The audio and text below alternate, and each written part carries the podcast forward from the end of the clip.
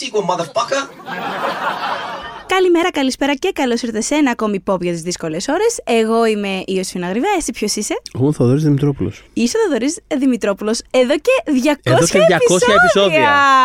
Ναι. Πάρα πολύ σωστά. Χαμός. Και εσύ βέβαια. Και εγώ είμαι εδώ και 200 επεισόδια. Λοιπόν... Αλλά ναι, εγώ το ψάχνα περισσότερο. Ήμουν λίγο σε μια πιο.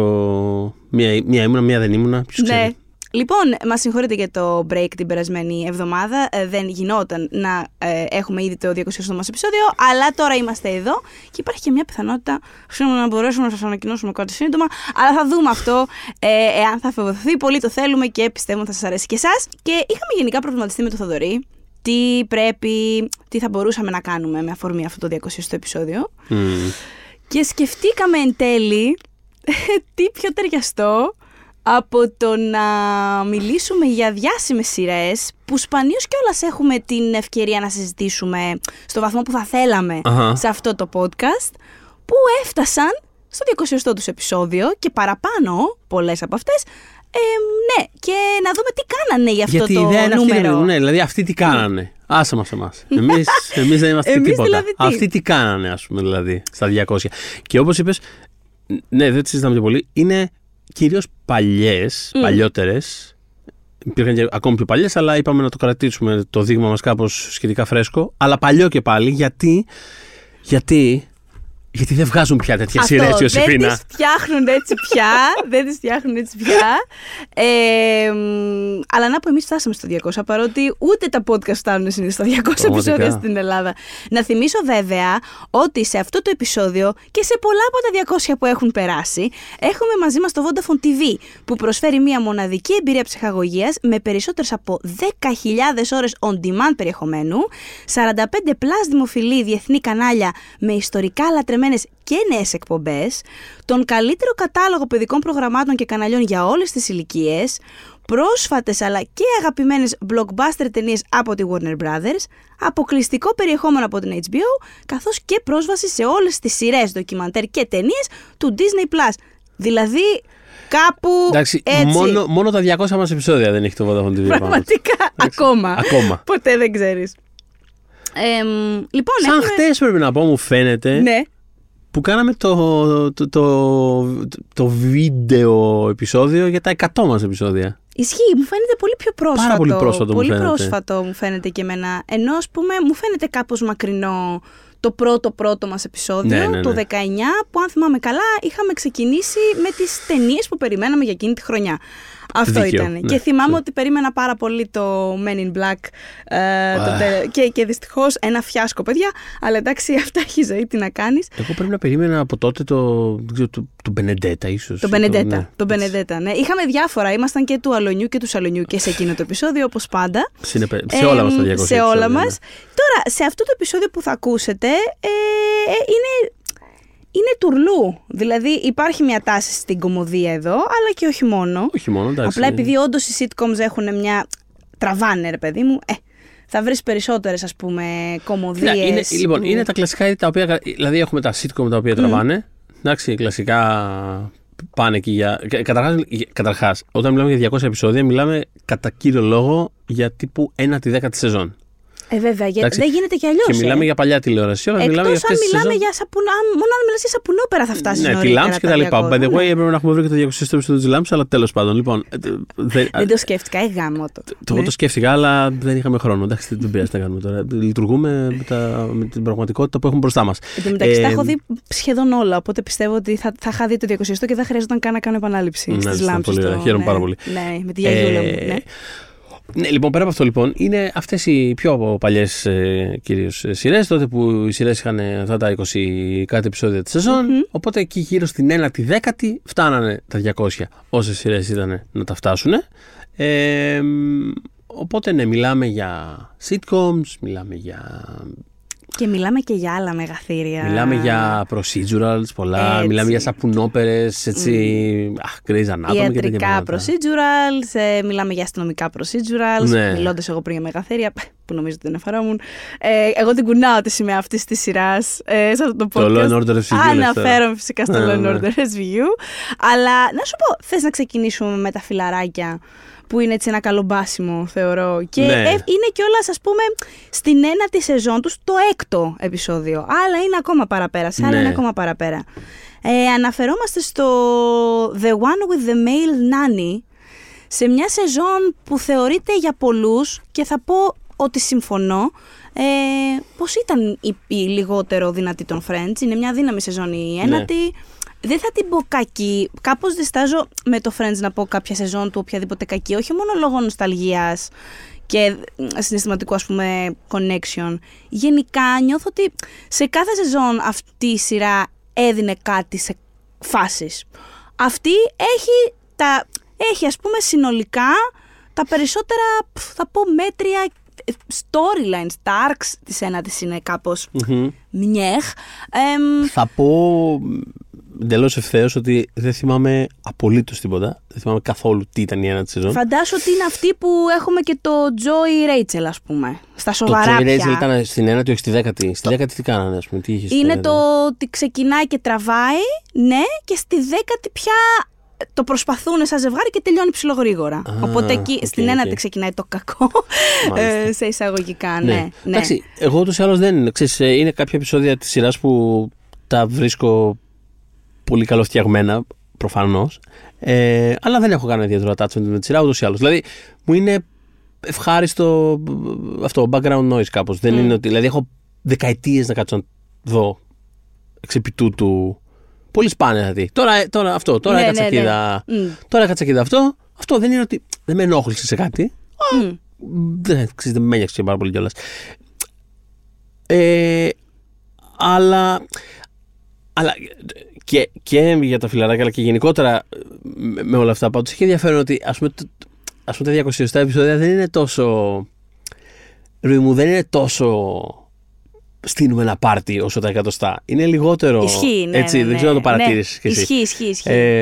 Ισχύει. Και σε αυτό. Εντάξει, αυτό ήταν μεγαλύτερο από το τυπικό, ας πούμε, επεισόδιο της σειράς. Ήταν λίγο πιο σκομμένο γιατί τους είχε όλους. Δηλαδή αυτό. Προσέξαν να είναι όλοι οι χαρακτήρες μέσα, να έχουν όλοι κάτι να κάνουν. Ναι, είχαν όλοι το δικό τους, ας πούμε, micro. Ναι, ήταν σε διά.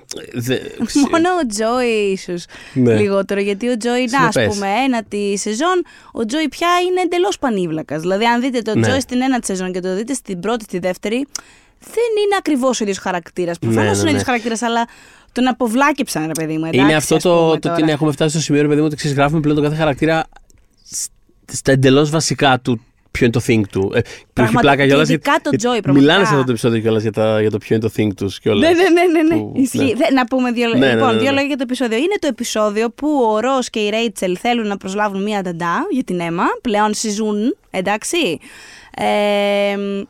Ως μη ζευγάρι. Απλά έτσι για να κάνουν co-parenting. Ένα λειτουργικό setup. Πολύ λειτουργικό. Δύο πρώην με παιδί, οι οποίοι συζούν. Ενώ δεν είναι ζευγάρι.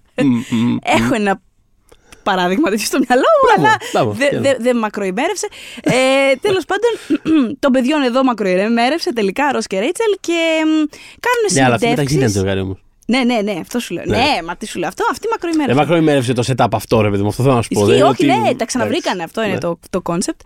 Οπότε κάνουν συνεντεύξεις, δεν βρίσκουν ταντά και η καλύτερη περίπτωση είναι αυτή του Freddie Prinze Jr., που ονομάζεται Σάντι και δεν έχουν καταλάβει βάσει βιογραφικό ότι πρόκειται για άντρα, ο οποίος σκάει και όντως έχει, ας πούμε, όλα όσα θα ήθελε η Ρέιτσελ να έχει ο άνθρωπος που θα φροντίζει το παιδί της. Από όλες τις απόψεις. Από υγεία, φροντίδα, νιάξιμο, ευαισθησία, όλα. Ο Ρος από την άλλη δεν θέλει καθόλου, του φαίνεται πάρα πολύ παράξενο ότι ένας άνθρωπος που εργάζεται ως νταντά μπορεί να είναι άντρας και γενικά ότι είναι τόσο μα τόσο ευαίσθητος, γιατί ο χαρακτήρας του Freddie Prinze Jr. κλαίει εύκολα, παίζει, ξέρω εγώ, τις κατά αυτό φλάουτο του στο διάλογο. Φλογέρα, δεν ξέρω τι είναι αυτό. Φλογέρα, στη μικρή, τέλος πάντων. Φτιάχνει κάτι ονειρεμένα μπισκότα, ξέρω εγώ, που είναι. Τα οποία είναι, λέει, ελαφρά σαν τον αέρα. Και τραβάει πάρα πολύ μεγάλο ζόρι. Και βλέποντας εγώ το επεισόδιο, έχω τσατιστεί με το Ρος από ένα σημείο και μετά. Γιατί είναι. Κλασικό. Νομίζω πολύ σύνηθης αντίδραση. Θα σου πω, επειδή στη σεζόν αυτή κιόλας, όταν πια έχουμε φτάσει Οι περισσότερες αγκυλώσεις του Ρος μας έχουν πει αντίο. Δηλαδή είναι πια στην έννοια της σεζόν μια πολύ πιο λειτουργική, προοδευτική, ανοιχτόκαρδη και νορμάλ τέλος πάντων βερσιόν του εαυτού. Καμία σχέση, ας πούμε, ο Ρος στην τρίτη σεζόν που θα της έλεγε «Κοίτα, εμείς θα είμαστε μαζί και κόψε το λαιμό σου και έχω πρόβλημα και με τη δουλειά». Κατάλαβες, ήταν αλλιώς και ένιωθα... Στο μεγαλύτερο μέρος του επεισοδίου ότι γίνεται ένα πισωγύρισμα τώρα απλά για να γελάσουμε. Ναι. Ωστόσο, ναι, λειτουργεί με το τέλος του επεισοδίου. Δεν λειτουργεί. Που του ανοίγεται, ας πούμε, κάπως και είναι σε φάση που βγάζω τα ισοψυχά μου. Ναι, και καταλαβαίνει τι είναι αυτό που τον πειράζει τόσο πολύ σε έναν τόσο ευαίσθητο άντρα. Δηλαδή είναι ο Freddie Prinze Jr. και του λέει: «Ωραία, με απολύεις», γιατί αυτό γίνεται εν τέλει. Αλλά θες να συζητήσουμε για το γιατί. Σε... πολύ, πολύ ειρηνικά και γλυκά πολιτισμένα. Τι είναι αυτό που σε... Και καταλήγει ο Ρος, ας πούμε, να ανοίγει την καρδιά του και να λέει ότι δεν μπορούσε να είναι ένα ευαίσθητο αγόρι σε μικρές ηλικίες. Ο μπαμπάς, ας πούμε, τον ήθελε πιο μάτσο, και γιατί δεν παίζεις με τα άλλα αγόρια εκεί έξω και προτιμάς να είσαι στο δωμάτιο με τα δεινοσαυράκια σου και όλα αυτά. Οπότε, εν τέλει, καταλαβαίνει γιατί του συμβαίνει αυτό το πράγμα. Δεν είναι ότι απλά χαχά, ο Ρος έχει κόμπλεξ. Οπότε μπορούμε να πούμε ότι υπό μία έννοια και με τον Ρος και με τον Τσάντλερ ασχολείται πολύ το επεισόδιο. Δεν είπαμε ακόμα τι κάνει ο Τσάντλερ, θα Σωστά. το πούμε. Αλλά και με τον Ρος και με τον Τσάντλερ ασχολείται κάπως το επεισόδιο σε σχέση με το ποιοι είναι αυτοί οι δύο χαρακτήρες. Ναι, σωστά. Πώς τους γνωρίσαμε, ποιο είναι το think του, τι είναι, τι είναι, ρε παιδί μου. Για πες μας για τον Τσάντλερ. Λοιπόν, ο Τσάντλερ... Τον παίρνει ένα βράδυ η Μόνικα εκεί πέρα τηλέφωνο και αυτός φιλοκοιμάται και τα λοιπά. Και όπως του λέει εκεί πέρα τα διάφορα η Μόνικα, του λέει: «Α, έχουμε και τον καινούριο σεφ». Τι είναι αυτό? Είναι μια ορολογία που δεν είναι σεφ αυτό. Μέτρη D, μπράβο, ναι. Τέλος πάντων. Εντάξει, δεν ξέρω ακριβώς τι κάνουν οι μέτρη D, δεν μας νοιάζει κιόλας ιδιαίτερα, έτσι. Συγγνώμη, Τζέρεμι White. Λοιπόν. Ο οποίος είναι ο πιο αστείος άνθρωπος που έχω γνωρίσει. Και πετάγεται ο Τσάντλερ εκεί πέρα, πετάει τα σκεπάσματα και τρελαίνεται. Δεν είναι δυνατόν, θα πρέπει να είναι αυτός ο πιο... Εγώ είμαι, το όλο θύμα αυτό είναι. Εγώ τι ρόλο βαράω, τι κάνω εδώ πέρα, τι παριστάνω, ας πούμε. Οπότε κάπως ασχολείται το επόμενο επεισόδιο με αυτό. Του πιάνει ένα παραλήρημα, προσπαθεί συνέχεια να κάνει αστεία που είναι κάτι, ένα ντεμαράζ από φρικτά αστεία, ξέρω εγώ, τα οποία γίνονται όλο και πιο αστεία λόγω του πόσο δεν είναι αστεία. Και εντάξει, αυτό το παίρνουν κάπως χαμπάρι και μετά προσπαθούν να το σώσουν και αρχίζουν και γελάνε με πράγματα που δεν λέει καν σαν αστεία αυτός. Είναι ωραία αυτή η σεκάνς εκεί. Είναι ωραία, έχει πλάκα. Προσπαθεί ο Ρος με τη Μόνικα, απλά γελάνε με οτιδήποτε μπορεί να είναι. Έχει πει ο Τσάντλερ: «Έφερα μια πίτσα». Ξέρω να φάμε. Χαχά! Πώς τα λες? Μα τι είπα καν, ας πούμε τώρα. Τι ήταν το αστείο αυτό που είπα? Ήταν το πώς το είπες. Okay. Ναι, οπότε έχει ενδιαφέρον, ας πούμε. Ισχύει κάπως. Και έχουμε και ένα comeback στη σειρά σε σχέση με τη Φίβη, που υποδέχεται ξανά στη ζωή της τον επιστήμονα, τον τρελό επιστήμονα, τον μεγάλο, ένα από τους μεγάλους, ας πούμε, έρωτες που έδειξε αυτή η σειρά. Πώς το λέγανε? Μάικλ. Νομίζω. Ναι. Όχι, καλέ, ο Μάικ είναι ο που παντρεύεται, ο Πολ Ραντ. Τέλος πάντων, ο κύριος που πήγε στο Μίνσκ, τέλος πάντων, και τον λέγαμε κάθε σεζόν. Ο οποίος επιστρέφει, γλυκουλάκι, όπως πάντα. Ψιλοφτερό στον άνεμο γυναίκας, μοιάζει επίσης όπως πάντα. Έτσι, αυτή η αστάθεια, η περίεργη και αυτά. Και πέφτει στον πειρασμό του. Πέφτει για λίγο στον ερωτά του η Φίβη, παρότι είναι ευτυχέστατη με το Μάικ και μάλιστα έχουν κάνει μόλις και μία μεγάλη κίνηση στη σχέση τους, να δώσει ο ένας τα κλειδιά στον άλλο του σπιτιού τους, ας πούμε. Εν τέλει, αποφασίζει ότι όχι, αυτή θέλει, είναι με αυτόν που θέλει να είναι. Και το μαθαίνει κιόλας και ο σύντροφός της και όλα καλά πάνε, γυρνάνε τη σελίδα, πάνε παρακάτω. Κάπως δεν έχει τρομερό impact αυτό που συμβαίνει σε αυτό το επεισόδιο, που είναι ένα φιλί τέλος πάντων κατά βάση. Ναι. Αλλά και αυτή με έναν τρόπο έρχεται αντιμέτωπη με το παρελθόν της και... Μια άλλη βερσιόν της, ας πούμε. Ακριβώς. Ναι, που... Μπράβο συγγραφής της σειράς, ναι, που γιορτάσατε με αυτόν τον τρόπο. Αυτό που στα 200 το σκεφτήκατε λίγο παραπάνω. Ναι, γιατί η Φίβη, παιδί μου, είχε γενικά ένα thing με κάπως αναξιόπιστους άντρες που δεν θα ήταν εκεί απαραίτητα. Και τώρα, ξέρεις, πολύ ελεύθερα πνεύματα σαν την ίδια, ας πούμε, που όμως δεν θα μπορούσαν να είναι άγκυρες για αυτήν. Και τώρα είναι με έναν άντρα... πολύ διαφορετικό, που είναι εκεί για... Ξέρεις, έχει γίνει όλο το πεδίο να είναι αυτή το ελεύθερο πνεύμα. Και ο Μάικ να είναι ένας πολύ γαμάτος τύπος. By the way, Paul Rudd μέρα από πάνω σου δεν έχει περάσει. Δεν είναι αστείο αυτό το πράγμα. Υπάρχει μια υποψία ρητίδα στο μέτωπο ο Σάντμαν. Για σήμερα τώρα λες. Δεν είναι. Εντάξει, κοίτα, εγώ για να είμαι απόλυτα ειλικρινής, τώρα βλέποντας αυτό. Ναι. Είμαστε φάση ταξιοκαί. Τώρα εδώ πέρα τον βλέπω παιδάκι. Τον έβλεπες παιδάκι. Εγώ νομίζω ότι είναι ο χαρακτήρας. Ναι, είναι αλλά... πολύ. Δεν ξέρω. Δεν βλέπω ιδιαίτερη διαφορά στη μορφή του. Α, ναι. Ναι, δεν βλέπεις. Okay. Όχι, δεν βλέπω. Βλέπω περισσότερες, ας πούμε, όταν θα δω το Clueless. Ναι, οκ. Okay. Παρά αυτό. Αλλά τι soft king που ήταν αυτός ο ρόλος. Ναι. Και ναι. Τι ωραίο που τέλος πάντων μας άρεσαν στη τηλεόραση και τέτοιοι άντρες όταν μεγαλώναμε. Κυρίως στα κορίτσια και τις γυναίκες, αναφέρομαι, και τις θηλυκότητες που γενικότερα οι τάσεις όταν είσαι μικρή είναι λίγο πάθλιες. Οπότε είναι καλό να βλέπεις τέτοια πρότυπα αντρικά, ξέρεις, έτσι, γλυκά και ανοιχτό καρδάκι και όλο αυτό. Οπότε αυτό έκανε αυτό κάνανε τα φιλαράκια. Και να πούμε ότι το χαρακτήρα του Freddie Prinze Jr. Μάλλον το πλάνο ήταν να το παίξει ο Tom Hanks, ο actual. Αυτό ήταν το πλάνο. Απλώς δεν μπορούσε ο Tom Hanks να φύγει από το απογύρισμα που είχε τότε. Οπότε είπανε, okay, μετά τον Tom Hanks ήταν η επιλογή μας ο Freddie Prinze Jr. Λογικό. Όλοι έχουν περάσει από αυτή τη διαδικασία. Ναι. Και ο Freddie Prinze Jr. έχει περιγράψει ότι απλά τον πήρε ατζέντη του και του λέει: θα θέλεις να κάνεις ένα πέρασμα από τα φιλαράκια. Και λέει: ναι. Τέλεια, ξέρω εγώ, γαμό. Ωραία, είναι αύριο τα γυρίσματα, σου στέλνω το script. Τι. Αλλά εντάξει, όλα πήγανε καλά. Μου άρεσε στο επεισόδιο. Είναι μια χαρά. Και όλα σκεφτόμουν. Γιατί δεν έγινε πιο recurring, κάπως θα ήταν για πλάκα νιώθω. Anyways, να πω ότι αυτός είναι ένας ρόλος που σήμερα ξεκάθαρα μπορεί να τον έπαιζε ο Colin Hanks, ας πούμε, οπότε είναι... Πολύ σωστό! Πολύ σωστό! Συνεπές αυτό το ρόλο. Ναι. Οπότε δηλαδή πήγανε να... Δηλαδή έχει, ρε παιδί μου, αυτό το... Κοιτάμε λίγο τους χαρακτήρες, πώς ήταν, πώς είναι, τους ξαναφέρουμε όλους μαζί κτλ. Φέρουμε για κάνα δυο ονόματα guest stars, πήγανε, στοχεύσανε για Tom Hanks. Τους βγήκε Freddie Prinze Jr. Σε ποιον δεν έχει τύχει ανάμεσά μας.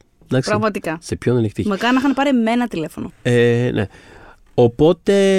Θες να πάμε μετά. Ναι. Αυτό ήταν η προσέγγιση. Ας μείνουμε στις ένατες σεζόν, θα πω. Και ας πάμε στο Law & Order SVU.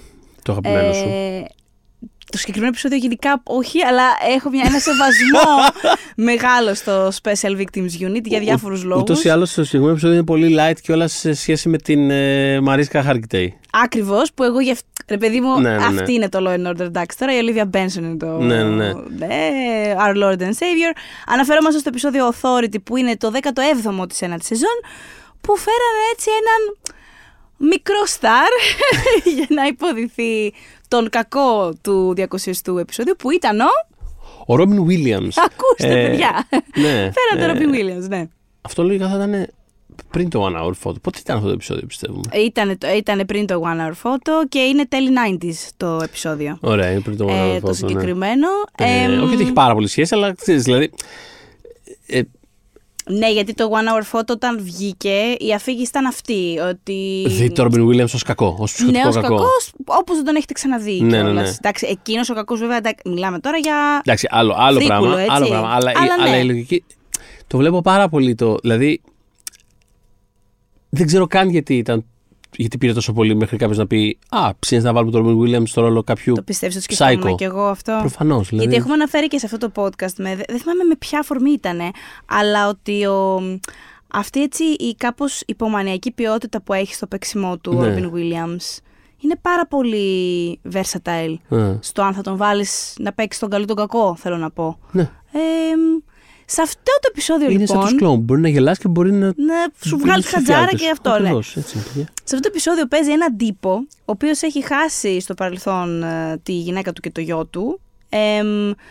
Και τέλος πάντων, ο ορισμός του that escalated quickly είναι αυτό το επεισόδιο, γιατί από εκεί που τέλος πάντων μας συστήνεται ως ένας τύπος ο οποίος παίρνει τηλέφωνα σε επιχειρήσεις, αγγές το κάνεις ένα φαστοντάδικο ή οτιδήποτε, και βάζει τους ανθρώπους εκεί απειλώντας τους να κάνουν διάφορες παράνομες κακές πράξεις. Τους απειλεί ακριβώς, τους πείθει. Τους πείθει, είναι σε φάση, ναι. Ακούει Ιωσηφίνα, είμαι ο detective Monk. Ναι, sure. Δεν έφτασε αυτό στα 200 επεισόδια, αν και... Ήταν πολύ cute. Ναι. Και έχω πάρα πολύ βάσιμες πληροφορίες ότι ο τάδες συνεργάτης έχει μεταφέρει παράνομα ναρκωτικά πάνω του στις πιο απόμακρες τρύπες του σώματός του. Και θα πρέπει να τον ακινητοποιήσεις και να τον ψάξεις και αυτό. Είναι σε φάση... Εγώ αυτό που μου είπε ο κύριος Μόγκ στο τηλέφωνο έκανα. Ναι, γιατί τις κάνας αστυνομίες. Αγόρι μου, σε χαζό τελείως, του λένε. Δεν είναι... Τέλος πάντων. Οπότε από εκεί που ξεκινάμε από αυτή τη βάση και φτάνει και σε δίκη το πράγμα. Δηλαδή, όντως τον μπουζουριάζουν. Τσάκα τσάκα, ναι. Δίκη γρήγορα, έτσι. Δίκη πάμε, εννοείται και όλα αυτά. Φυσικά η Ολίβια Μπένσον δεν τον εμπιστεύεται σε κανένα επίπεδο. Ενώ υπάρχουν φωνές μέσα στην αστυνομία που είναι σε φάση. Ρε παιδί μου, είναι μια ιδιαίτερη περίπτωση ανθρώπου. Ναι. Έχουμε δει πολύ χειρότερα. Ρε παιδί μου, άστο να πάει στο διάλογο τώρα. Ό,τι είδαμε, ό,τι έκανε, βλέπουμε. Τον έχουμε στο νου μας, ξέρω εγώ, κάπως έτσι. Εν τέλει, η Ολίβια, γιατί είναι η Ολίβια, πέφτει θύμα απαγωγής. Ενώ είναι η Ολίβια, όχι επειδή πέφτει θύμα απαγωγής, είναι η Ολίβια Μπέζο, αλλά επειδή ψηλιάζεται, ρε παιδί μου, σε διαβάζει, τη βλέπει την ακτινογραφία. Πέφτει θύμα απαγωγής του τύπου, του χαρακτήρα του Ρόμπιν Βίλιαμς, ο οποίος για να την αφήσει, απαιτεί από τον. Πώς τον λένε, τον Chris Meloni. Μπράβο, ναι. Τον Chris Meloni. Θα πρέπει, του λέει, την έχει κλείσει μια αποθήκη και του λέει για να την αφήσω θα πρέπει να της κάνεις κακό. Δηλαδή θα πρέπει να πατάς ένα μαραφέτη το οποίο την ηλεκτρίζει. Ναι. Εδώ γίνονται δύο πράγματα που κάνει το SVU. Ένα, στο 200 μας φέρνουμε το Robin Williams, που εντάξει, προφανώς είναι okay, ενώ καταλαβαίνουμε... Δίνει μια βαρύτητα. Όπως άλλοι πήγαν να φέρουν τον Tom Hanks, ρε παιδί μου, σε φάση το 200. Είναι εύκολη λύση. Θα φέρουμε κάποιο μεγάλο. Θα φέρουμε, μπράβο. Ναι. Και το δεύτερο που κάνει είναι να υπερτονίσει, να ξαναφέρει, ας πούμε, μπροστά το κλασικό, ας πούμε, ένα κλασικό στοιχείο της σειράς τότε, που ουσιαστικά ο χαρακτήρας του Μελώνη με τη Benson έχουν θέμα και. Επειδή αυτός όμως παντρεμένος είναι καθολικός, έχει χίλια από όλα τις τραβά τα έχει πάνω του. Ναι. Κάπως πρέπει να έρθει σε ένα σημείο ώστε να δούμε ξανά εμείς το κοινό ότι δεν μπορεί με τίποτα, της έχει φοβερή αδυναμία και δεν μπορεί με τίποτα να της κάνει κακό, δεν μπορεί να τη βλάψει, Υπάρχει και μια ατάκα, όταν δεν τη θυμόμουν καθόλου, είχα να δω το επεισόδιο αυτό από... Επαναλήψεις στους stars στα 90's. Αυτό έχεις δει εσύ αυτό, δηλαδή είχε φτάσει τόσο βαθιά στη σειρά. Δεν ξέρω, ρε παιδάκι μου, δεν ξέρω πόσο βαθιά σειρά έχει φτάσει. Πάρ' το πίσω. Όχι, εντάξει, είχα φτάσει εκεί. Το άφησα, πρέπει να το άφησα, αλλά σκόρπια θέλω να πω. Οπότε δεν έχω δει όλο το επεισόδιο, αλλά το άφησα 2 με 3 σεζόν μετά που αποχώρησε ο Μελώνη. Άρα έφτασα. Ναι. Τέλος πάντων, είπε μια τάκα ο Μελώνη, γέλασα πάρα πολύ, ο Στέιμπλερ, ότι. Σε μια στιχομυθία έτσι με το Williams του κάνει η αστυνομία, ας πούμε, ότι εκμετάλλευεται την ισχύ της, you abuse your power κτλ. Και λέει ο Stapler, I don't abuse my power. Δεν έχω, είναι η πιο αστεία ατάκα της. Είναι thing της σειράς ότι ο Stapler κάνει full abuse της ισχύος του. Εντάξει, και τι θα έλεγε ένα Stapler που κάνει abuse της ισχύος του? Ναι, γέλασα. Δηλαδή, πώς θα σου πω, είναι στο DNA της σειράς μέσα ότι η Benson τον βαστάει τον Stapler από το. Πώς θα σου πω. Stapler, ηρέμησε, αγόρι μου. Είναι αυτός που θα δείρει πρώτος πολύ άσχημα τον κακό, που θα κάνει παράνομα πράγματα, που θα βάλει κάμερα. Δηλαδή, είναι ένα παιδί που θα κάνει ό,τι μπορεί. Για να πιάσει τον κακό και η Μπένσον θα είναι πάντα σε φάση θα μπλέξουμε. Τι δεν καταλαβαίνεις. Εγώ κάνω τέτοιο πράγμα. Εγώ, Στέιμπλερ. Οπότε ήταν πάρα πολύ αστείο. Δεν ξέρω αν ήταν κλείσιμο του ματιού, γιατί υπήρχε αρκετή σοβαροφάνεια εκείνη τη φάσης και δεν ξέρω αν απλά θέλανε να μας. Υπήρχε πάρα πολύ σοβαρό. Δηλαδή, αν υπήρχε κλείσιμο του ματιού, το χάσαν όλοι. Και οι ηθοποιοί και οι σκηνοθέτες κτλ. Όπως είναι το κλασικό αυτό το επεισόδιο του Ηρακλή που έλεγε το Disappointed. Ότι να το πει με ύφος απογοήτευσης και αυτός εμφανίζεται και λέει Disappointed! Και κάπου το χάσαν όλοι αυτό το πράγμα κάπως. Αυτό λοιπόν. Μπορεί να είναι κάτι τέτοιο. Εγώ το βλέπα αργά το επεισόδιο, οπότε είχα κάπως χαμηλά και όλα στη φωνή. Καταλάβαινα, ούτως ή άλλως μιλάνε χαμηλά, μιλάνε, ξέρετε, εντάξει, okay, δεν πειράζει. Έτσι κι αλλιώς ο Ρόμπιν Βίλιαμς ξεπηδάει την οθόνη. Δεν χρειάζεται να έχω δυνατά τη φωνή. Αλήθεια. Δηλαδή, μασάει σκηνικά, μασάει τα πάντα εκεί πέρα, δεν είναι θέμα. Και ξαφνικά όταν φτάνει στη σκηνή αυτή εκεί στο τέλος, που του έχει αυτό το ηχογραφημένο που λέει ότι άμα. Πώς το λένε, έχω μέσα την Ολίβια και να ο ήχος που βγάζει. Και απλά πατάει το κουμπί και βγαίνει. Βγαίνει ένα παράδειγμα. Μέσα. Ξύπνησα όλη τη ζωή. Νομίζω κάψω με τα μικρόφωνα. Ο ηχολήψης του Ρουθεφρίκη. Όχι, εντάξει, ελπίζω να είστε όλοι καλά που μας ακούτε. Αλλά όντως έχει δίκιο ο Θοδωρής. Λοιπόν, δεν υπερβάλλει καθόλου. Δείτε το επεισόδιο μόνο γι' αυτό. Είναι μια φάση που του λέει: ρε παιδί μου, την έχω στην αποθήκη του, τη δείχνει, ξέρω εγώ, αλλά μετά κλείνει πάλι το παραβάν. Οπότε δεν τη βλέπει ο τέτοιος. Και λέει: κοίτα, όταν πατά αυτό το μαραφέτη, άκου πως κάνει, άκου πως πονάει. Και πατάει αυτό που την ηλεκτρίζει και ακούσε ένα αυτό που κάνει ο Θοδωρής πριν. Αυτό. Γελιάρια, και ξανά και ξανά και ξανά. Δηλαδή αυτό πρέπει να βγείτε 4 φορές. Έγινε μια φορά και λέω: OK, αυτό ήταν. Τώρα μην το χαμηλώσω κι άλλο, γιατί πραγματικά δεν θα άκουγα τίποτα. Το κάνει και δεύτερη φορά και λέω: τώρα θα με βάλετε να χαμηλώσω τη φωνή, αλήθεια. Σχεδόν στο mute του μπήκε, συνέχισε να ακούγεται. Και λέω: πραγματικά τελειώνεται με αυτό το γκάρισμα. Και τελικά δεν ήταν αληθινό. Δεν ήταν αληθινό γιατί θυμάμαι. Τώρα φαινόταν. Αλλά φυσικά δεν το θυμόμουν αυτό το πράγμα. Οπότε όταν ακούω αυτό το 2 φορές το χητικό, λέω, εντάξει, τις σκατά σκέφτηκα. Μα τι σκέφτηκα, γιατί ακούγεται έτσι. Αλλά ναι, δεν ήταν αληθινό, ήταν εχογραφημένο και λοιπά. Ναι. Και λοιπά ναι. Απλά για να τον κάνει να. Ναι. Ναι. Δεν την πήραξε ποτέ τέλος πάντων την Ολίβια και την άφησε να φύγει και άφησε και αυτόν.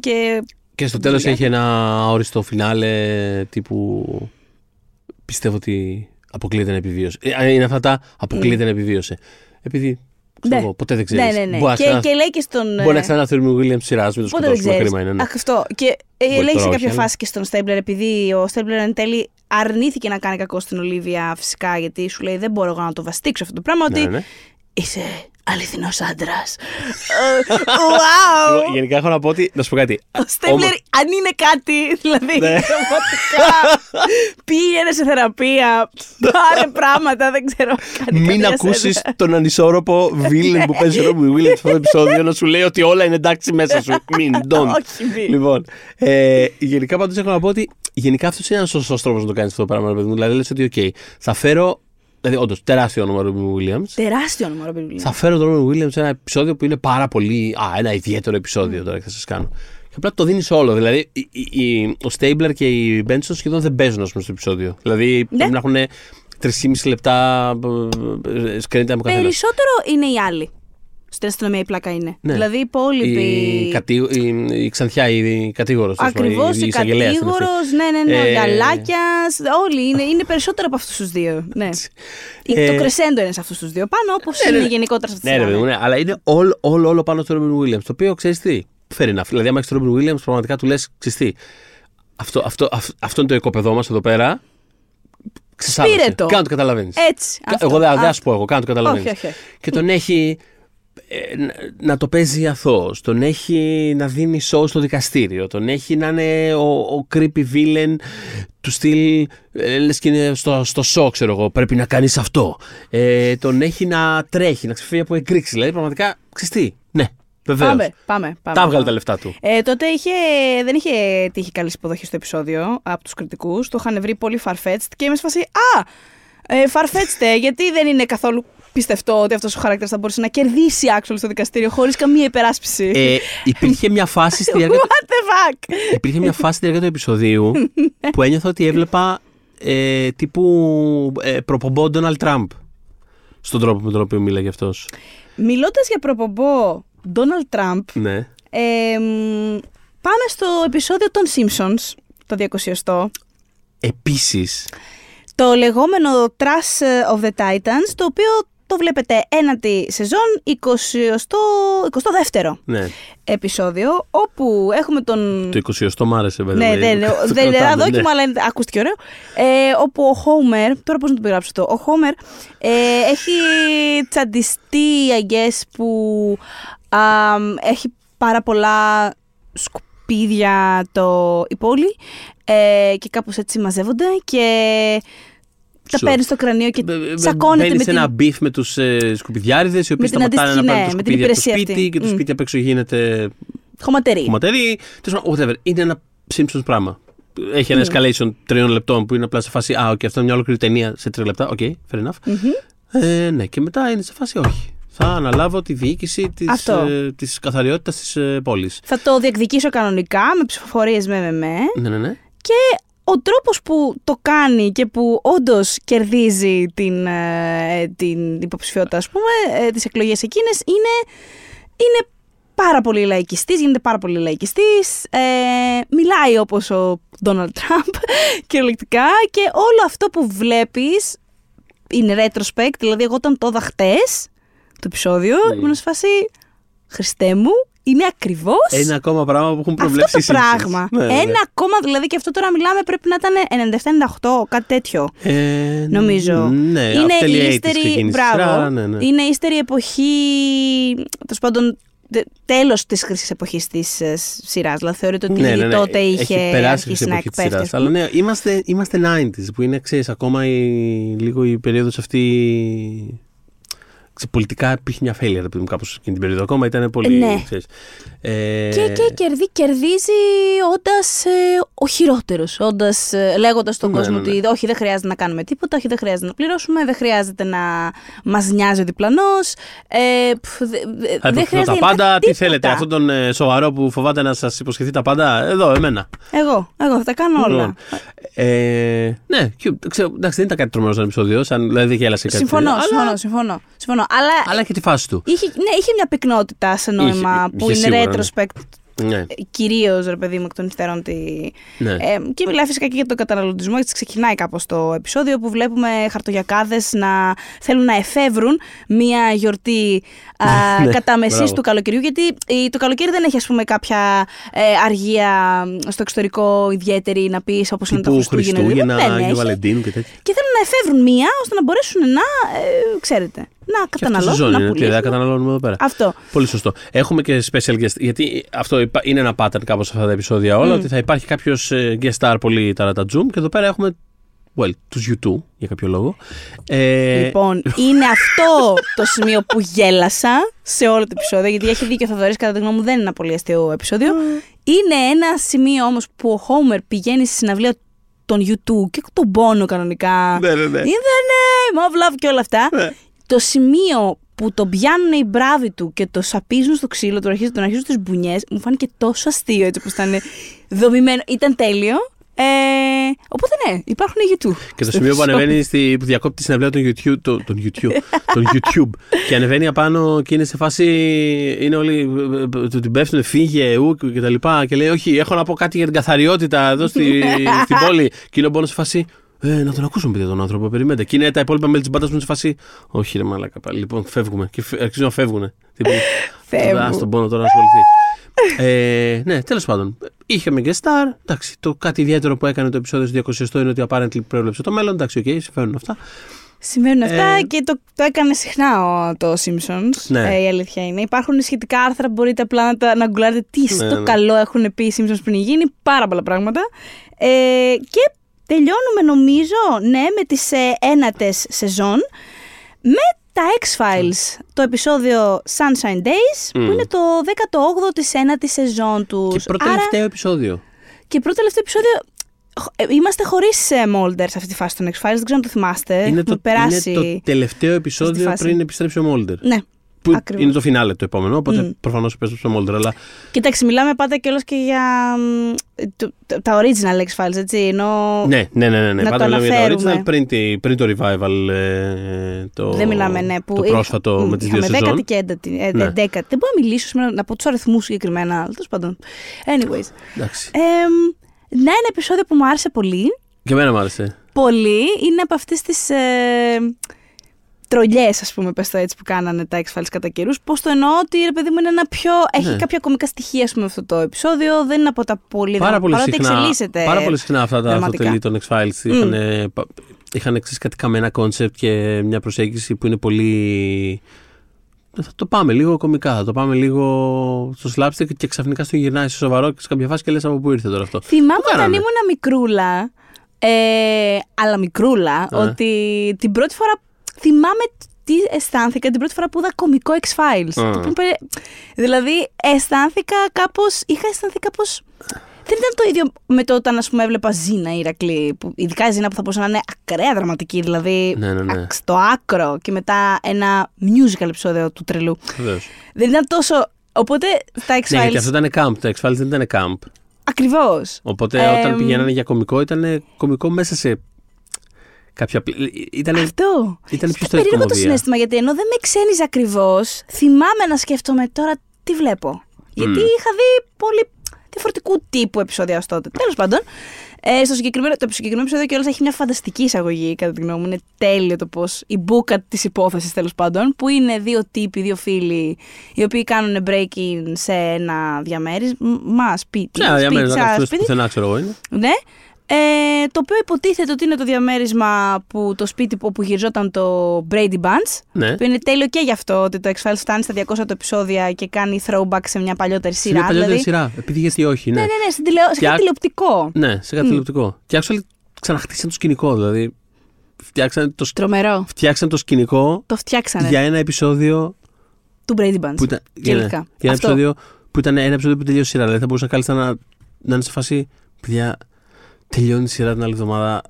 Αφήστε μας ίσως τώρα που θα χτίσουμε τώρα ολόκληρο σκηνικό. Μην είστε τέτοιοι. Γράψτε κάτι άλλο, άμα είναι. Γράψτε κάτι άλλο. Κάνουν λοιπόν break-in σε αυτό το κτίριο, ας πούμε. Είναι όντως, όπως το λέει ο Θοδωρής, φτιαγμένο σαν. Είναι το σκηνικό του Brady Bunch. Και εν τέλει. Ο ένας εκ των δύο αγριεύεται πάρα πολύ, γιατί αρχίζουν να βλέπουν, ας πούμε, φαντάζοντα που λέω, χαρακτήρες της σειράς και ναι. Κάτι μες στο. Τώρα, μιλάμε τώρα για μετά τα μεσάνυχτα κτλ. Μα γιατί γίνεται εδώ πέρα, εγώ φεύγω, την κάνω. Φεύγει από το σπίτι γιατί κάπως νιώθει στοιχειωμένος, και εκεί που κάθεται στο αμάξι και περιμένει αγκές στον φίλο του, ο φίλος του προσγειώνεται στο αμάξι νεκρός. Οπότε πρέπει τώρα να καταλάβουμε τι έχει συμβεί σε αυτό το παιδί, τον άνθρωπο, και ποιος μπορεί να μας απαντήσει καλύτερα από τον ένικο του σπιτιού αυτό, που είναι ο Michael Emerson, για όσους έχουν δηλώσει, είναι ο Ben, ο Benjamin Linus. Είναι τέλειο, γιατί είναι special guest star από το μέλλον, ας πούμε. Δηλαδή δεν ήταν τότε, ρε παιδί μου, αλλά ξέρεις, είναι ωραίο χωροχρονικό παιχνίδι σαν το Lost, ξέρω εγώ. Είναι ότι ο Michael Emerson ήταν special guest star πριν γίνει γνωστός. Είναι τέλειο, γιατί είναι το 20ο επεισόδιο, ρε παιδί μου, της σειράς. Όπου υποθέτω το special πράγμα που κάνει είναι ότι είναι το τελευταίο, ας πούμε, month of the week επεισόδιο που κάναν τα X-Files. Πριν την αναβίωσή τους, τέλος πάντων. Ναι, έτσι να σας ότι είναι το 200ο μας. Όχι και ενδιαφέρον ότι εντάξει, δεν θα το γιορτάσουμε το 200ο κάνοντας πιο μεγάλη αποκάλυψη, ανατροπή, τίποτα κτλ. Είναι σε φάση όχι. Θα κάνουμε απλά ένα αυτοτελές επεισόδιο με ένα τέρας της εβδομάδας που είναι απλά μια ωραία ιστορία. Το οποίο τέρας της εβδομάδας είναι ο χαρακτήρας του Emerson, ο οποίος έχει μια υπερδύναμη, πες το έτσι, μια υπερφυσική δύναμη, βασικά. Υπερδύναμη.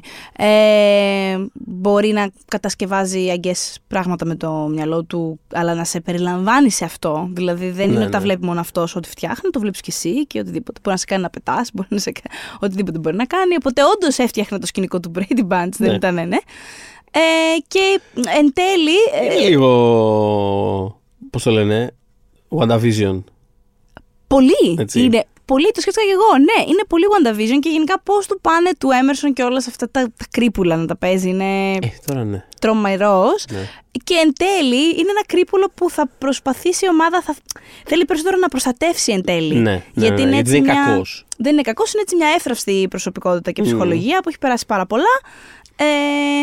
Νομίζω αυτό που κάνει επίσης είναι κάπως έρχεται full circle με την ψυχολογία της Dana Scully, που είναι σε φάση στο τέλος κυρίως του επεισόδιου διαφαίνεται αυτό, που εν τέλει δεν μπορεί να χρησιμοποιήσει την περίπτωση αυτή ως απόδειξη του υπερφυσικού για ποιοι λόγους, τέλος πάντων, διαδικαστικούς, και της λέει ως πρωταγωνιστής ότι κοίτα, παιδί μου, λυπάμαι που δεν μπορείς που δεν είναι αυτή η απόδειξή σου, ας πούμε, που χρειάζεσαι, θα χρειαζόσουν, και του λέει η Dana ότι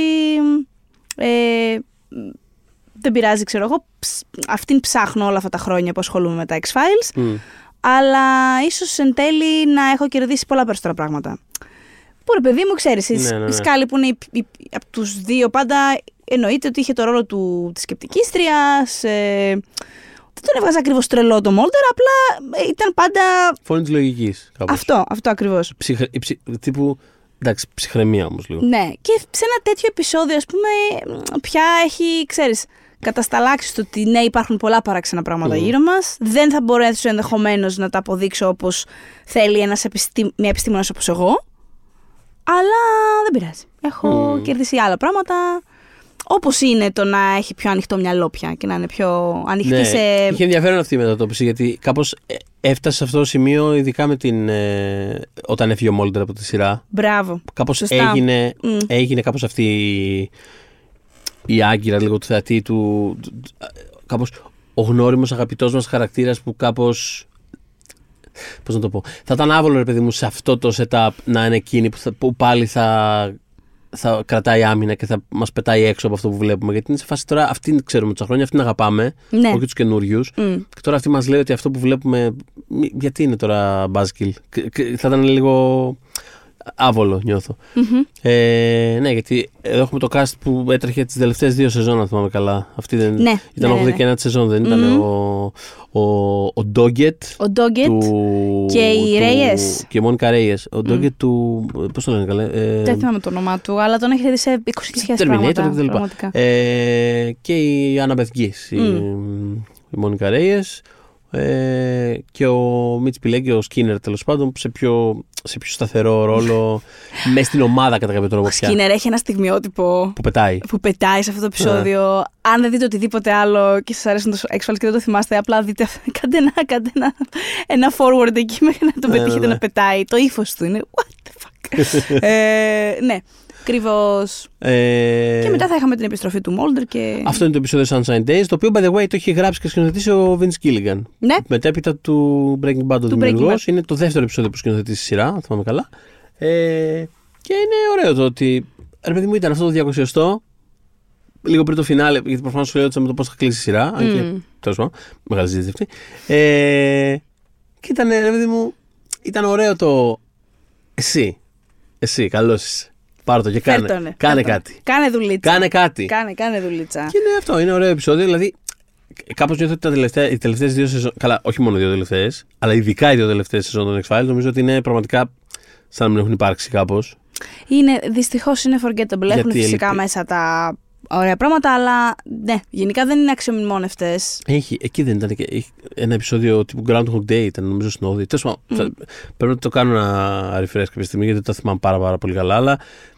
Θυμάμαι σίγουρα ότι θα υπήρχαν σίγουρα κάποια καλά επεισόδια, απλά κάπως τα παίρνει μπάλα γενικώς. Είναι λίγο ότι ήταν και άλλη γενικότερη μυθολογία, βάλανε και κάτι super soldiers μέσα, άλλο. Ήταν κάτι άλλο. Super soldiers, ναι. Super soldiers, βέβαια. Wow. Ναι. Άλλο cast, άλλη λογική κιόλας. Δηλαδή, δεν υπήρχε πια αυτό το λίγο το. Είναι λίγο σκρούμπολ, είναι και λίγο. Αυτό το dynamic τέλος πάντων, αυτοί οι δύο, ρε παιδί μου. Ξαφνικά ήταν μια ομάδα. Γι' αυτό έφερα και το Σκίνερ που ήταν μετά με στην ομάδα. Ήταν τώρα μια ομάδα που. Εμένα με είχε ξενερώσει αυτό.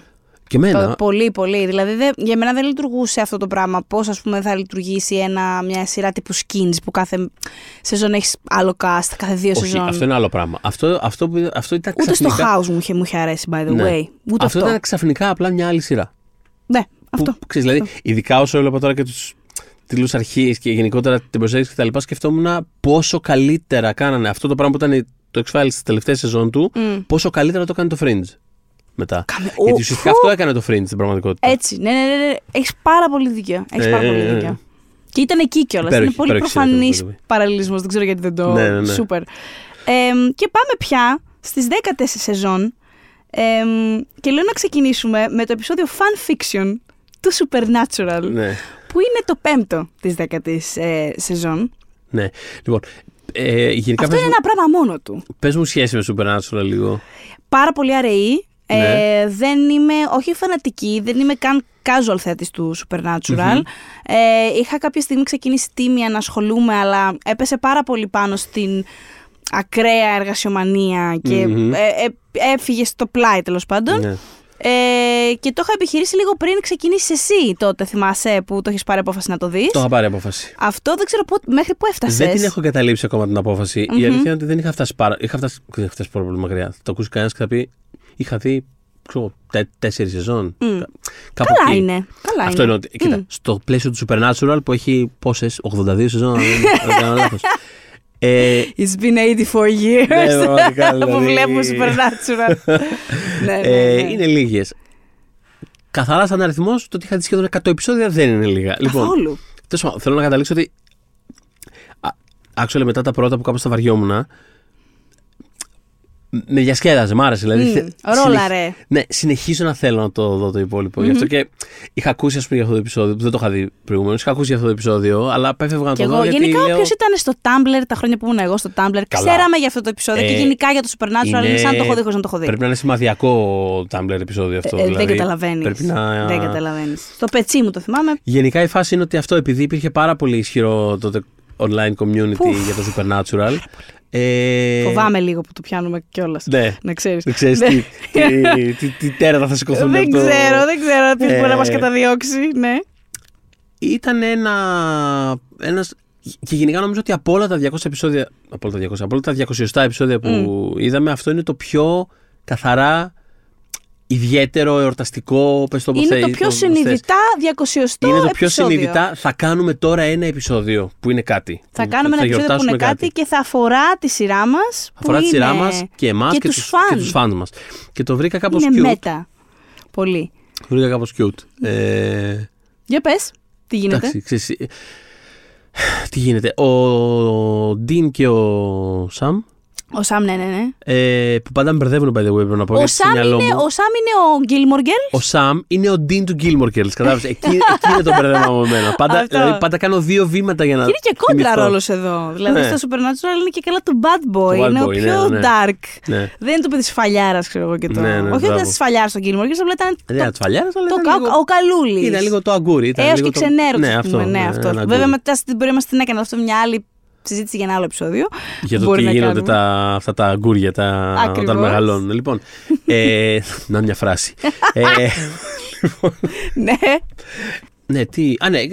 Τέλος πάντων, στις περιπλανήσεις τους τέλος πάντων συναντάνε, πετυχαίνουν μια σχολική παράσταση. Δεν κατάλαβα ακριβώς το κόντεξ. Ναι, και εγώ κατάλαβα. Αυτό κατάλαβα. Είναι μια. Μια σχολική παράσταση που εκεί πέρα το κορίτσι αυτό που το στείνει βγάζει και λίγο vibes Max Fisher από Ράσμορ, ας πούμε. Είναι λίγο αυτό το. Γενικά η φάση είναι λίγο γκλή επίσης όλο αυτό. Με έρηδες, με ιστορίες. Που ουσιαστικά στείνουν σαν παράσταση την ιστορία του Supernatural κατά κάποιο τρόπο. Ως θαυμάζουμε τις περιπέτειες και τα ταξίδια σας, ξέρω εγώ, και στείλουμε ένα. Αυτό. Το οποίο είναι τρόπο. Προφανώς έχασα πάρα πολλές αναφορές που πέρασαν από πάνω. Δηλαδή, μάλλον, θα το πω αλλιώς. Έπιασα πάρα πολλές αναφορές ως λέξη. Τύπου ότι. Α, αυτό που ανέφεραν τώρα. Ντέστιελ, ας πούμε, θα πω. Ναι. Α, ντέστιελ είναι βέβαια. Είναι. Τι μου πεις. Α, δεν θες να. Οκ, εντάξει. Αυτό εννοώ ότι ξέρω. Μη σου πω ότι είναι ο λόγος που μπήκε στο Tumblr τόσο έντονα αυτή τη στιγμή. Λοιπόν, ξέρω ότι είναι κάτι. Οπότε όταν ήταν λίγο. Όταν τύπου. Όταν πήγες να ζητήσει εξηγήσεις, σε φάση. Και γιατί. Τι φασόντου και πέτυχα. Subject. Δηλαδή τώρα καταλαβαίνω τι λέμε. Το πιάνω το αστείο, it's fine. Και ήταν όλο γεμάτο τέτοια. Τα δύο αδέρφια που λέει. Γιατί υπάρχει ένταση. Subtext. Είναι αδέρφια, το ξέρετε. Εντάξει, αλλά subtext. Γενικά το Supernatural είχε ένα γιγάντιο fandom για αυτό που ήταν. Πάρα πολύ ενεργό στο shipping, ας πούμε. Ακριβώς. Αυτό. Οπότε και πολλές φορές και οι συντελεστές αλλά και οι ίδιοι ηθοποιοί είχαν νιώσει την ανάγκη να βάλουν κάποια όρια σε αυτό. Γιατί πλέον είχε αρχίσει να μπαίνει και μέσα στην πραγματικότητά τους, ας πούμε. Και να ζητάει ο κόσμος και ρέστα από κάποια πράγματα δεν πήγαιναν στη σειρά όπως ήθελαν. Ναι. Αυτό λοιπόν το επεισόδιο είναι μια πολύ ξεκάθαρη απάντηση του. Είναι αδέρφια αυτή η δύο, το καταλαβαίνετε. Δεν θα γίνει αυτό που νομίζετε ότι πρέπει να γίνει. Ναι. Και επίσης, ακούγεται και. Έχει ενδιαφέρον ότι τους, μέσα στο επεισόδιο τους έχουν στήσει και σαν παιδιά, ξέρω εγώ, αυτούς που κάνουν αυτή την παράσταση. Δηλαδή, τύπου ότι οι fans είναι. Δηλαδή, κάπως έχει ένα ενδιαφέρον εκεί πέρα, ένα λίγο passive aggressive. Εντάξει, cute, ωραίο, γλυκό κάπως, αλλά εντάξει, λίγο. Να πούμε επίσης ότι η συγκεκριμένη παράσταση είναι στημένη ως musical και ακούγεται η τεράστια ατάκα από τον Dean. There's no singing in Supernatural, που λέει σε κάποια φάση ότι Την αγαπώ αυτή την ατάκα γιατί εντάξει είναι reference στο There's No Crying in Baseball του Tom Hanks. Τι λατρεύω αυτή την ταινία και αυτή την ατάκα και όλο αυτό το ρόλο του Tom Hanks. Οπότε ναι. Και πάμε στο Grey's Anatomy. Θέλω να πω απλά φεύγοντας ότι ναι, δεσμεύομαι ότι κάποια στιγμή θα επιστρέψω. Θα το κάνεις. Θα το κάνω. Κάποια στιγμή υπάρχει μια σκηνή σε ένα διάδρομο που. Περιμένω γιατί του μπερδεύω. Ο Ντίν λέει εντάχει, κάνει μια σύνοψη, υποθέτω, των 10 σεζόν της σειράς, ξέρω εγώ. Το οποίο τη στιγμή που ξεκινά να μιλάει, μπήκα. Σκέφτηκα να το κάνω λίγο fast forward. Και μετά άρχισα να τα λέει, και λέω άστο, ότι τώρα τι κατάλαβες, έφαγες spoiler, it's okay. Σκάπου το τα θυμάμαι κιόλας, λοιπόν, εντάξει, πάνε, έρχονται κόλαση, το άλλο, εντάξει, τραβήξαν πολλά, πας περιπτώσει. Οπότε, κάπως με ξαναπρίζωσε λίγο να το ξαναπιάσω. Σου αναβίωσε αυτή η επιθυμία, τέλεια. Και δεν ξέρω πότε θα βρεις χρόνο, εγώ δεν ξέρω που θα βρεις, αλλά good luck. Εγώ θέλω να δω το One Piece κάποια στιγμή, αλλά ποτέ δεν πρόκειται να γίνει αυτό. Λοιπόν, οπότε Grey's Anatomy, τέταρτο επεισόδιο 10η σεζόν, που λέγεται Putting on the Ritz.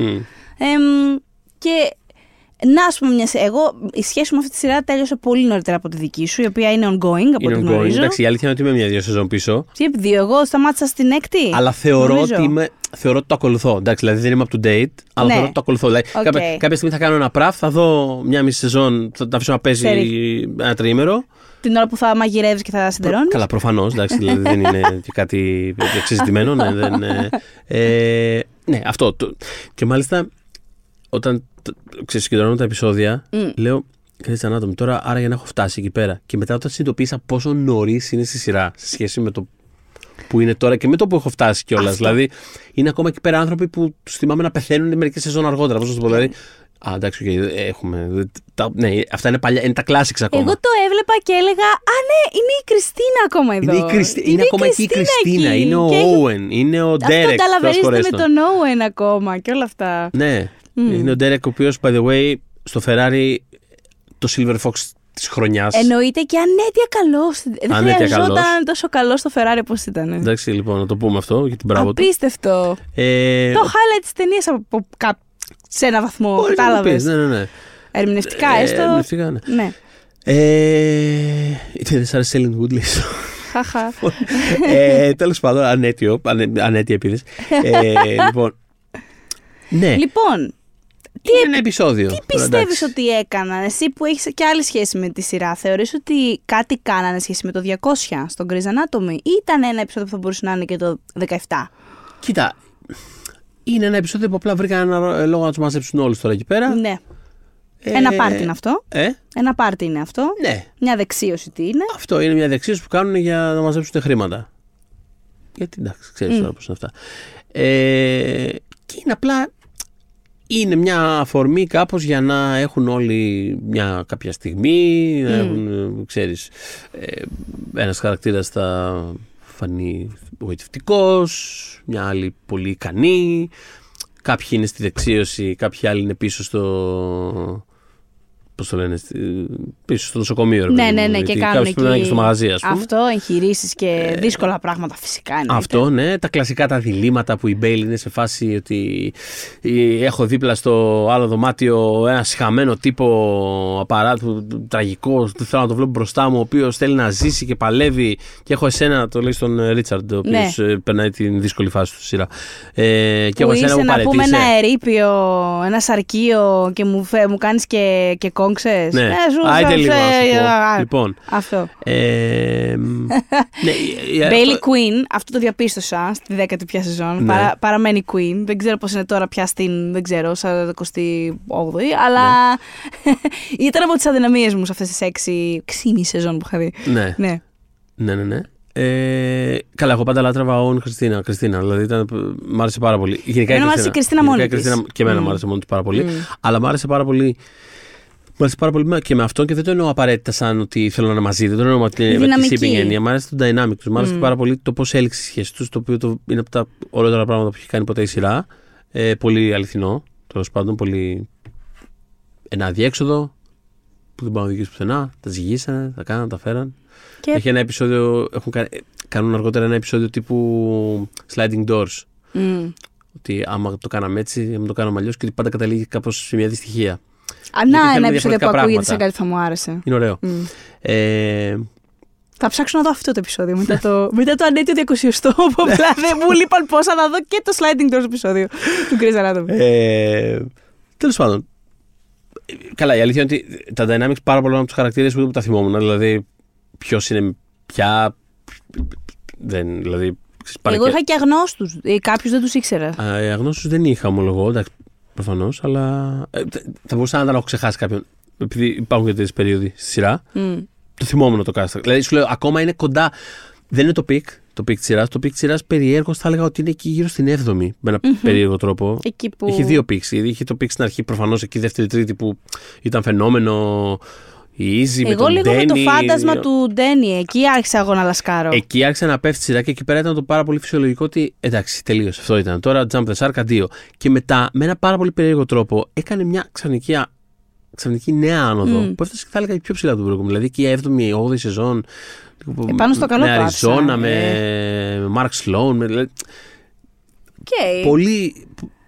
Το ακούω αυτό που λες. Έχει κάνει κάτι πάρα πολύ παρόμοιο το Smallville, παιδιά. Είχε κάνει μια κοιλιά και ξαφνικά το Smallville τελευταίες 3 σεζόν ήταν μπομπ. Δηλαδή. Άκου να δεις. Ναι. Τελευταίες. Καλά είπα. 8η, 9η και 10η. Καλά είπα. Μια χαρά είπα. Ναι. Ούτε που θυμάμαι κάποιος ήταν. Μπορεί να τις έχω δει. Επιστροφή σε φόρμα. Good for you. Όχι, αυτές είναι οι τελευταίες. Δηλαδή. Μπορεί να τις έχω δει. Τέλειωσε σε πικ το Smallville. Και μπράβο του. Οπότε, ναι. Ήθελα να είναι ένα πιο. Θα μου πεις, το θέλεις γιατί είναι το 20ο, γιατί είπες μιας. Βλέπω Grey's Anatomy, θες αυτό το πράγμα. Ήθελα να είναι με ρετιχεύει επεισόδιο και δεν ήταν. Δεν ήταν. Ήθελα να είναι. Έως τίποτα. Έχει 3 σκηνές, ξέρω εγώ. Είναι πάρα πολύ όμορφη η Meredith. Ναι. Με τον άντρα της και τα παιδάκια τους και μια χαρά, αλλά ρε παιδί μου, ξέρεις. Δεν μια ωραία μια ωραία στιγμή ευτυχίας που φυσικά και δεν θα διαρκέσει. Όχι. Ναι, δεν φέρανε κάποιον στάρ, δηλαδή ξέρεις, δεν είχε τέτοιο πράγμα. Ναι. Ήταν απλά το ας είμαστε όλοι μαζί να κάνουμε τα βαντούρι. Κάνω καθένας από κάτι. Γιορτή. Ναι. Γιορτή, κάνω καθένας από κάτι. Εντάξει, και όχι κλείνουμε. Από τις κορυφαίες στιγμές της σειράς. Ναι, με τι άλλο έχουμε. Το φινάλε του Office. Το Office, καλά, ναι. Το οποίο το 200ο του επεισόδιο ήταν το φινάλε. Ναι. Ήταν μονόωρο βασικά, ήταν 200 και 201, ας πούμε. Ναι. Που. Να, μια. Αυτή, ας πούμε, επειδή ήταν και το φινάλε, είναι αυτό το ζήτημα. Αυτό ήταν όλα μαζί. Ναι. Το 200 είναι το φινάλε. Επιστρέψαν οι πάντες. Επιστρέψαν ακόμα και χαρακτήρες που είχαν φύγει αρχές της 9ης. Η 1η ήταν η τελευταία σεζόν του Office. Καλά δεν λέω. Όχι, αρχές. Όχι, 10η. Δεν θυμάμαι. Ναι, τέλος πάντων. Νομίζω όχι 1η πρέπει να πω. Anyways, ναι, νομίζω είναι η 1η τελευταία και αρχές 1η, ας πούμε, είχε φύγει ο χαρακτήρας της Mindy Kaling που είναι στο φινάλε. Είναι διάφοροι που. BJ Novak κλπ. Ξανάρχονται και φυσικά. Ο Άξουαλ Στιβ Καρέλ.